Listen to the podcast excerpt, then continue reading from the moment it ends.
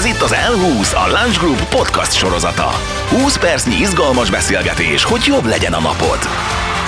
A stúdióban már itt ülnek vendégeink, át is adom a szót. Figyelem, kezdünk! Sziasztok, ez itt az L20, és egyenesen a Brand Fesztiválról jelentkezünk. Azoknak mondom, akik most esetleg csak hallgatnak minket, hogy egy budapesti moziteremben ülünk, előttünk ül a közönség, mellettünk vannak a vendégek, rácsatlakozva a Brand Fesztivál fő tematikájára, ami a viselkedés közgazdaságtan, egy nagyon aktuális, megosztó témát veszünk ma alapul, ez pedig a dohányzás. És hát amit eddig elmondtam, az talán pár másodperc lehetett, amit azért érzek fontosnak kiemelni, mert hogy a Nemzeti Dohánykereskedelmi Nonprofit ZRT adatai szerint a világon minden negyedik másodpercben meghal valaki a dohányzás miatt. Úgyhogy azt gondolom, ez is azt mutatja, hogy egy nagyon fontos, aktuális témáról fogunk ma beszélgetni, és hogy kikkel tesszük ezt meg. Itt van velünk Pap Judit kutató, aki többek között a fogyasztói magatartást is vizsgálja, Bajzáth Sándor, addiktológiai konzultáns, aki maga is láncdohányos volt, ma pedig már ő segíti a függőket a gyógyulásban. Vadovics Péter, a Launch Group kreatív igazgatójaként a marketing kommunikáció prevenció szerepére fog rávilágítani, nem is akárhogyan. Hát sziasztok! Nagyon köszönjük, hogy elfogadtátok a meghívásunkat. Sziasztok! Köszönjük. Sziasztok! Hát ül itt közöttünk valaki, aki azt gondolom, hogy különösen kompetens a témába, méghozzá azért, mert 15 éven keresztül használt drogokat, hosszú éveken keresztül dohányzott is, aztán ezt 27 hónap rehab követte. Most többen olyan ilyetten néztetek itt a közönségben, ez ennyi mindenkire igaz, vagy nem tudom, tehát, hogy én kifejezetten addiktológus konzultáns szakértőnkre, Sándorra gondoltam.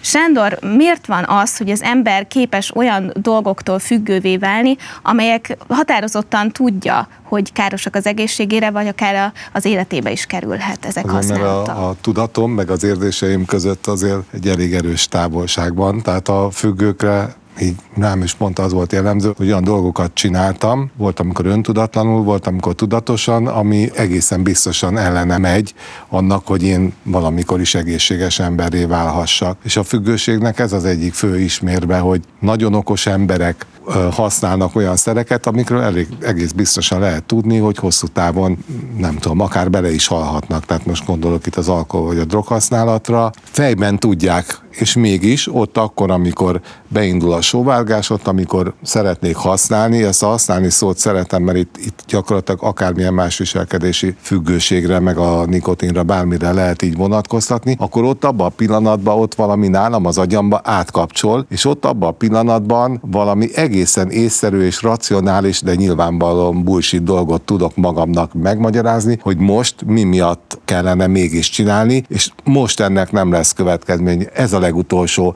Ezt most úgy csinálom, hogy egy kicsit másképp csinálok. Most mondok neked egy egyszerű példát. Már évek óta heroint használtam, és akkor úgy döntöttem, hogy én valahogy ezt nagyon egészségesen akarom csinálni, és akkor desztillált vizet használtam, és a citrom helyett aszkorbinsavat, és akkor steriltű, fecskendő, ez se volt mindig így, és akkor utána elkezdtem nagy dózisba kálciumot, meg C-vitamint, meg mindent szedni, és gyakorlatilag úgy szurkáltam magamat heroinnal, hogy belül én úgy gondoltam, hogy én konkrétan valami egészségkúrán vagyok. Tehát teljesen abszurd a dolog, miközben persze látom, hogy pusztulok meg, szóval gyakorlatilag ki van kapcsolva ez a tudati rész, a logika nem működik. És aztán a dohányzást hogyan hagytad abba? Én ebben talán szerencsés vagyok, mert azt gondolom, hogy talán ez az egyik olyan függőségem, ami a legkevésbé volt súlyos, függetlenül attól, hogy rengeteget dohányoztam, de én nekem a dohányzás mindig nagyon erősen kötődött akármilyen szer vagy alkoholnak a használatával.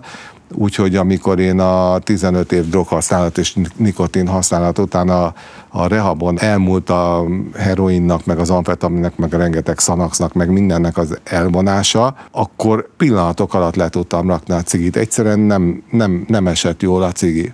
Azt, hogy hogyan és miért teszik le az emberek a cigit, azt a viselkedés közgazdaságtan is vizsgálja többek között. A viselkedés közgazdaságtanról talán egy pár szót, ha esetleg valaki még nem találkozott vele, ez a közgazdaságtudomány azon fiatal területéről beszélünk, ami a pszichológiából, egyéb társadalomtudományokból és az agytudományból származó ismeretek bevonásával igyekszik jobb gazdasági döntéseket és előrejelzéseket elérni. Itt Kőszegi Boton közgazdász definícióját idéztem. Judit hozná Hoznál kérlek erre egy hétköznapi példát, hogy még jobban megértsük összefüggésbe a dohányzással. Ugye folyamatosan döntéseket hozunk életünk minden percében, egyek, ne egyek, igyak, ne igyak, drogozzak, ne drogozzak, cigizzek, ne cigizzek, mikor keljek, mikor feküdjek, mit fegyek föl, tehát rengeteg döntést hozunk. Abból indul ki a viselkedési közgazdaságtan, hogy egyrésztről nem minden területen vagyok ugyanannyira kompetens, tehát az élet bizonyos területein megjósolhatóan rossz döntéseket fogok hozni, ez például a pénzügyi területre hatványozottan igaz, tehát a viselkedési közgazdaságtan például ott tudott nagyot szólni, hogy tipikusan jól előre modellezhető, hogy bizonyos pénzügyi kérdésekben a fogyasztó tömegesen mire, mit fognak lépni, hogyan fognak reagálni, és akkor ugye ezekre fel lehet készülni, különböző forgatókönyveket lehet csinálni, hogy ha erre mennek, erre próbálom őket terelni, ha arra mennek, arra próbálom őket terelni. Például az, hogy dohányzással kapcsolatban ugye nagyon, nagyon vártuk azt mindannyian, azt gondolom, kutatók is, mi minden évben kutatunk, főleg fiatalok dohányzási szokásait szoktam én kutatni, hogy majd amikor megnehezítik a dohánytermékekhez való hozzájutást, majd akkor mennyire jó lesz, mert akkor biztos csak amiatt, ugye, mert a fogyasztó el van kényelmesedve, tehát ami nincs az orra alá tolva és feltállalva ezüstálcán, és földarabolva és megrágva, és csak meg kell ennie, nem szalústákna, hogy akkor majd nem mennek. De hát mivel addikció? Itt például racionalitást nem érdemes keresni. Itt sok... A cigi áremelkedése se fogta vissza? A cigi áremelkedése visszafoghatná. Én ebben nagyon-nagyon hiszek, csak a cigi áremelkedés legalábbis Magyarországon úgy történik, hogy van egy úgynevezett ingerküszöb alatti, ez egy nagyon hosszú bonyolult formula, egy ingerküszöb alatti szinten, ha emelik valamilyen terméknek az árát, ami ráadásul egyébként egy addiktív szer, akkor gyakorlatilag az nem éri el a hatását. Tehát, hogyha most, nem tudom, 1500 forint környékén van egy doboz cigaretta, hogyha most azt... 3000 lenne, akkor lehet, hogy az üt. De ha már 2000 lenne, én azt gondolom, tehát ha már 2000 lenne, akkor nagyon sokan elgondolkodnának rajta, hát ha 3000 lenne, akkor pedig biztos, hogy olyan tömegek gondolkodnának el rajta, és olyan hosszú időt nyerne mondjuk a kommunikációs szakma, hogy a dohányzás okozta hiány helyébe be tudna menni a kommunikáció. Jelen pillanatban Magyarországon a dohányzók 90%-a naponta dohányzik, és egy évben több mint 2800 szál cigarettát szív el. Készülve erre a beszélgetésre, aki csak a környezetemben volt dohányos, igyekeztem megkérdezni, hogy mitől tennél-e, letennél, és minden harmadik azt mondta, hogy ő nem szeretné abba hagyni a dohányzást. Köszöni szépen. Ő dohányozni szeretne továbbra is. Mert szexi, mert ad valamit, megmutatja, ellazítja, és nincs mélypontja. Igen, és hagyjam békén, és ez nem racionalitás vagy irracionalitás kérdése, hanem hogy mer. Tehát, hogy nagyon izgalmas, nagyon összetett téma. Most mondtad, hogy szexi a dohányzás, de pont egy olyan kampányon dolgoztak Petiék, aminek az volt a lényege, hogy a cigi nem divat, illetve még pontosabban cigizni nem divat néven futott ez a kampány, amelyet a Lens Group ügynökség a Nemzeti Dohánykereskedelmi Nonprofit ZRT megbízásából készített, és hát egy nagyon megdöbbentő, megrázó, hát sorolhatnám még itt a jelzőket, egy nagyon különleges kampányfilm született, és ez mutatja, hogy a marketing kommunikáció is él a prevenció erejével, nem csak a közgazdaságtan, ami egy nagyon jó dolog, azt gondolom. Rendhagyó módon most megmutatjuk ezt a kampányfilmet, a rövidebb 40 másodperces verziót látjátok, halljátok majd. Ennek középpontjában egy fiktív divattervező áll, aki bemutatja az új kollekcióját, amiről kiderül, hogy hát egy nagyon veszélyes kollekció. Mi a divat? A divat egy döntés. Azt veszed magadra, amivel egyetértesz. És ez a kollekció tökéletes példa erre, mert igazi emberek inspirálják. Igazi emberek, akiknek az életük része a hulladás, kopaszodás, érszűkület, idő előtti infarktus, gyomorsav, túltengés, sárga fogak, gégerák, tüdőembólia, természetesen az impotencia, a halál. Szóval ilyen trendi, progresszív dolgok, amikkel nap mint nap találkozik is az ember, csak nem gondol bele, hogy mennyire menők amúgy. Cigizni nem divat. Nem rászokni vagy leszokni, még lehet az. Peti, kreatív igazgatóként kérlek, mondd el ennek a kampányfilmnek a történetét, a célját. Picit távolabbról nyitnék, mert ugye kommunikációs szempontból szinten egy több évtizedes küzdelemről van itt szó, így a dohányzás ellenes kommunikáció rendkívül hosszú múltjában nagyon sok mindent kipróbáltak, különböző elméletek, különböző ügynökségek, különböző gondolkodók. Aztán a végén arra jutottunk, hogy az elrettentésnek a szerepe az továbbra is fontos. A mostani időszak adataira hagyatkozzak egy picit. A WHO 2019-ben kifejezetten ünnepelte azt a tényt, hogy az volt az első év a világon, amikor nem nőtt a dohányzó férfiak száma, hanem csökkent. És igazából addigra ugye a WHO már évtizedeken keresztül folytatott dohányzás ellenes kommunikációt. Nyilván ez egy tök fontos fegyvertény. És ez a pillanat, ez a kommunikációban azért meghatározó volt, hiszen új lelkesedést kapott sok szervezet, sok kormányzat, és alapvetően újra elővették ezt a témát, amit egyébként mi nyilván nagyon támogatunk és egyetértünk vele. Hogy alapvetően azt is érzem, hogy a dohányzásnak a társadalmi elfogadottsága az generációra csökken szerencsére, tehát vannak olyan kulturális kódok, vannak olyan dolgok a fiatalok körében, amelyek abszolút másfelé mutatnak, mint a mi fiatalságunkban, és ezek olyan alkalmak, olyan lehetőségek, amelyeket a kommunikációnak ki kell használnia. Úgyhogy mi is ezért kaptuk nyilván ezt a briefet, és azt még hozzá kell tennem, hogy a kommunikáció még mindig az az eszköz, amely a legolcsóbb a dohányzás ellenes küzdelemben,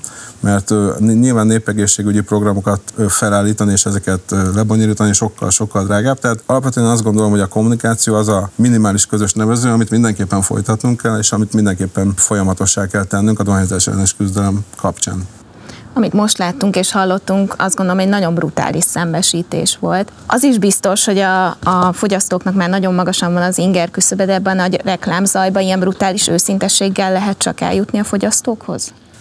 Hát azt gondolom, hogy cigizni ugyan nem divat már, de elrettenteni továbbra is az.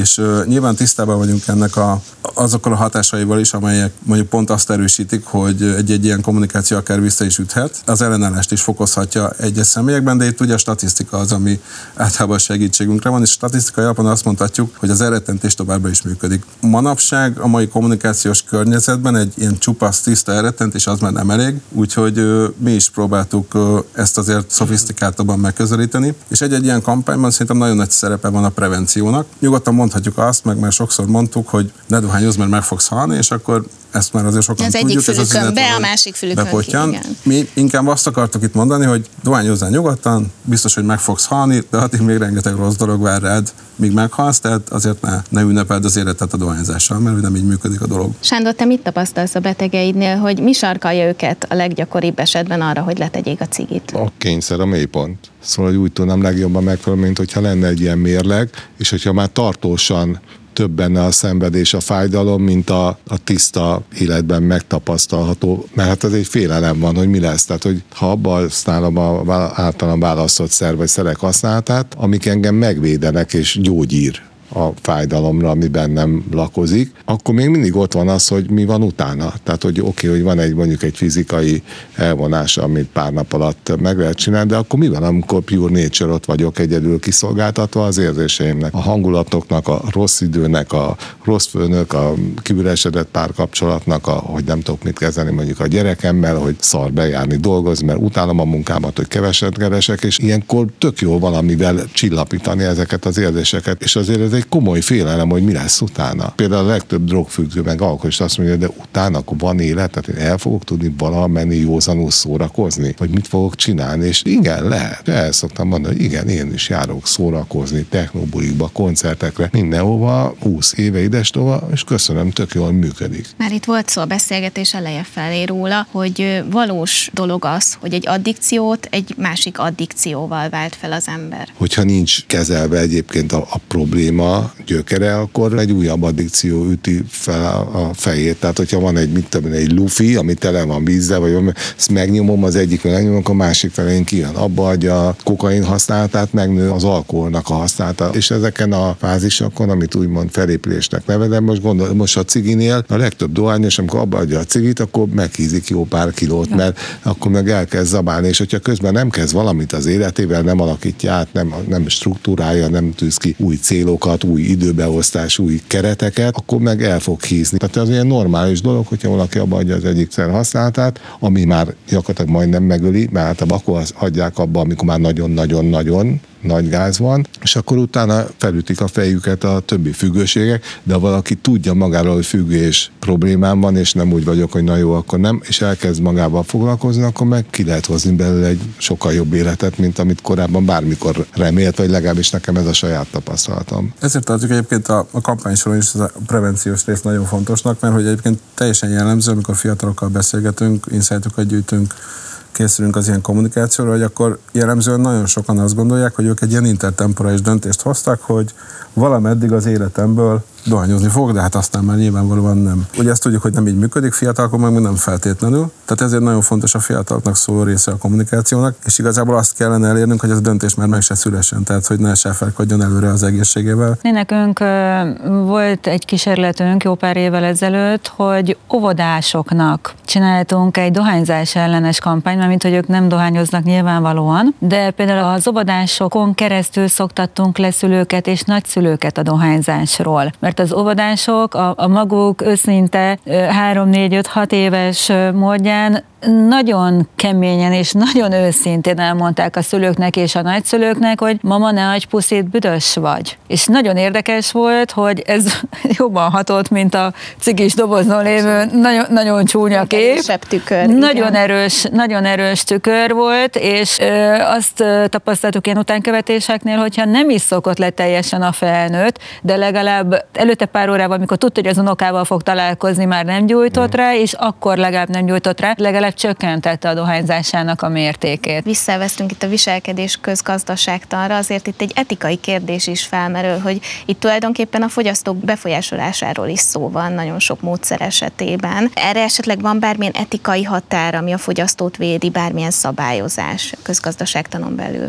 Sajnos nincs. Etikai belső határoknak kellene lenni. A felvétel előtt beszélgettünk még Péterrel, és pont ez szóba került, hogy annyira jó lenne, hogyha például a filmekben nem mutatnának már dohányzó embereket, mint szimbólum, mint szexi, mint trendi, mint de nagyon jó, mint vagányság. Hogyha a valóságsokban, amiket pont a fiatalok néznek, és egyébként pont a nagy célközönség néz a fiatal korcsoporton belül is, akiknek nagyon nem kell dohányozni, nem vágnának be olyan vágóképeket, ahol a résztvevők ott a villában napszámra csapöfékelnek, hogyha éppen nem kaptak valami feladatot, és ezzel ütik el az idejüket, mert jobb dolog nem jutott az eszünkbe, akkor igen, akkor lehetne mit tenni. De egyébként ugyanez vonatkozik szerintem a több ilyen addiktív szeret, az édességekre, a teljesen egészségre ártalmas dolgokra. Tehát mondok egy példát, nagyon megszigorították a 18 év alatti korosztálynak a reklámokból való tájékozódását ezekről a teljesen egészségtelen dolgokról, ugye a chips, a csoki, az alkohol, a cukros, magas cukortartalmú üdítők, magas zsírtartalmú üdítők, stb. De ugyanakkor bármelyik boltba nyitvatartási időben életkori korlátozás nélkül bárki bármit megnézhet,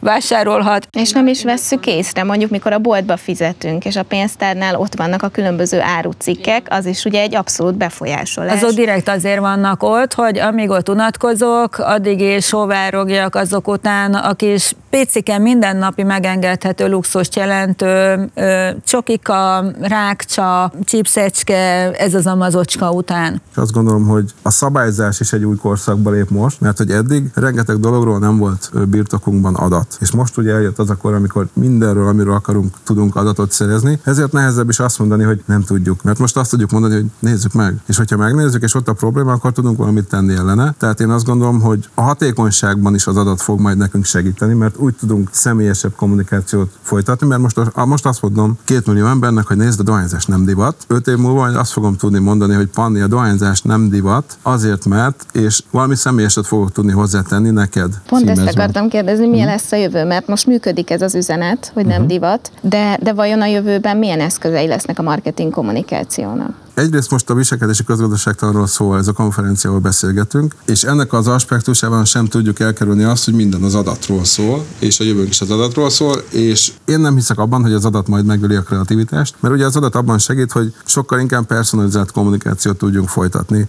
Ha akarsz egy autót, akkor már nem azt mondom, hogy ekkora, ilyen szép, ennyi lóerős, hanem azt mondom, hogy tudom, hogy te szereted a zenét, és azt fogom neked mondani reklámban, hogy ebbe kiváló hangrendszer van. És azt gondolom, hogy ugyanígy a dohányzással kapcsolatban is. 5-10 év múlva már sokkal specifikáltabb, sokkal személyre szabott, és sokkal szívhez szólóbb dolgokat fogunk tudni mondani, és azt gondolom, hogy az emóció az minden esetben döntő fontosságú tud lenni. Végére még egy nagyon brutális adat, 50 milliárd forint havonta ennyit költenek a magyarok dohánycikkekre, ez tényleg havonta történik meg. De hogyha valaki ezt a büdzsét meg szeretné vágni egy kicsit, és holnap úgy kell fel, hogy ő nem gyújt rá többet, Sándor, akkor hogyan kezdjen neki? Szerintem akkor álljon le, ha tényleg komolyan gondolja, mert nagyon megöli ezeket azért, hogy állandóan le akarok szokni, vagy a Mark Twain, ahogy mondta, hogy leszokni nem nehéz, mert megcsináltam 100-szor. Tehát, hogy ahhoz kell egy tényleg érett döntés, akár tűzzön ki valamilyen határidőt, másról utána fönn kell tartani ezt az állapotot, tehát ott újra kell definiálni egy csomó mindent, akár, hogy mikor, mit kezdek a szabadidőmmel, hogy hogyan töltöm el, vagy akár ilyenkor egy ideig a pócer, a rágógumi, a nem tudom, a szotyola, de ezt, azt gondolom, hogy ez csak egy ideiglenes dolog, és hogy valamit elkezdeni az érzésekkel, tehát hogy mit csinálok abban az ürességgel, hogy nem tudok magammal mit kezdeni,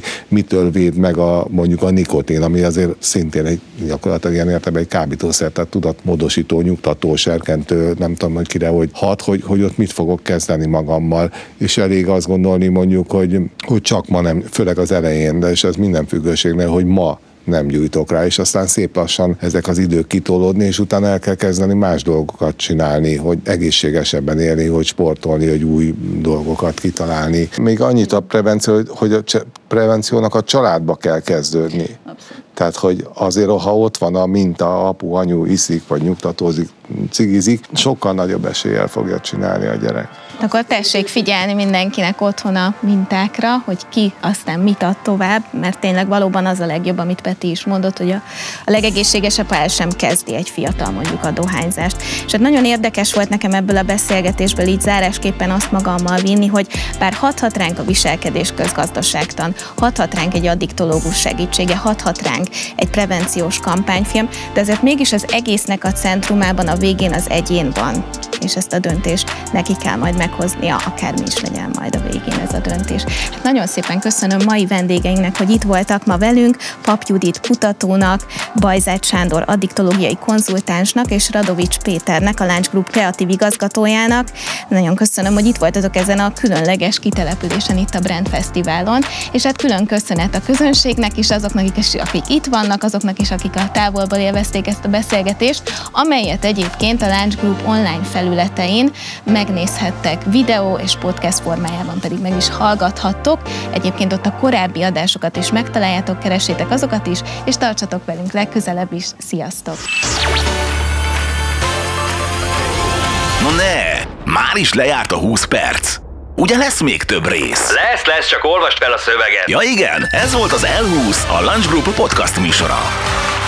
Kövessetek minket, mert hamarosan új vendégekkel, új témákkal jövünk. Változatlanul 20 percben.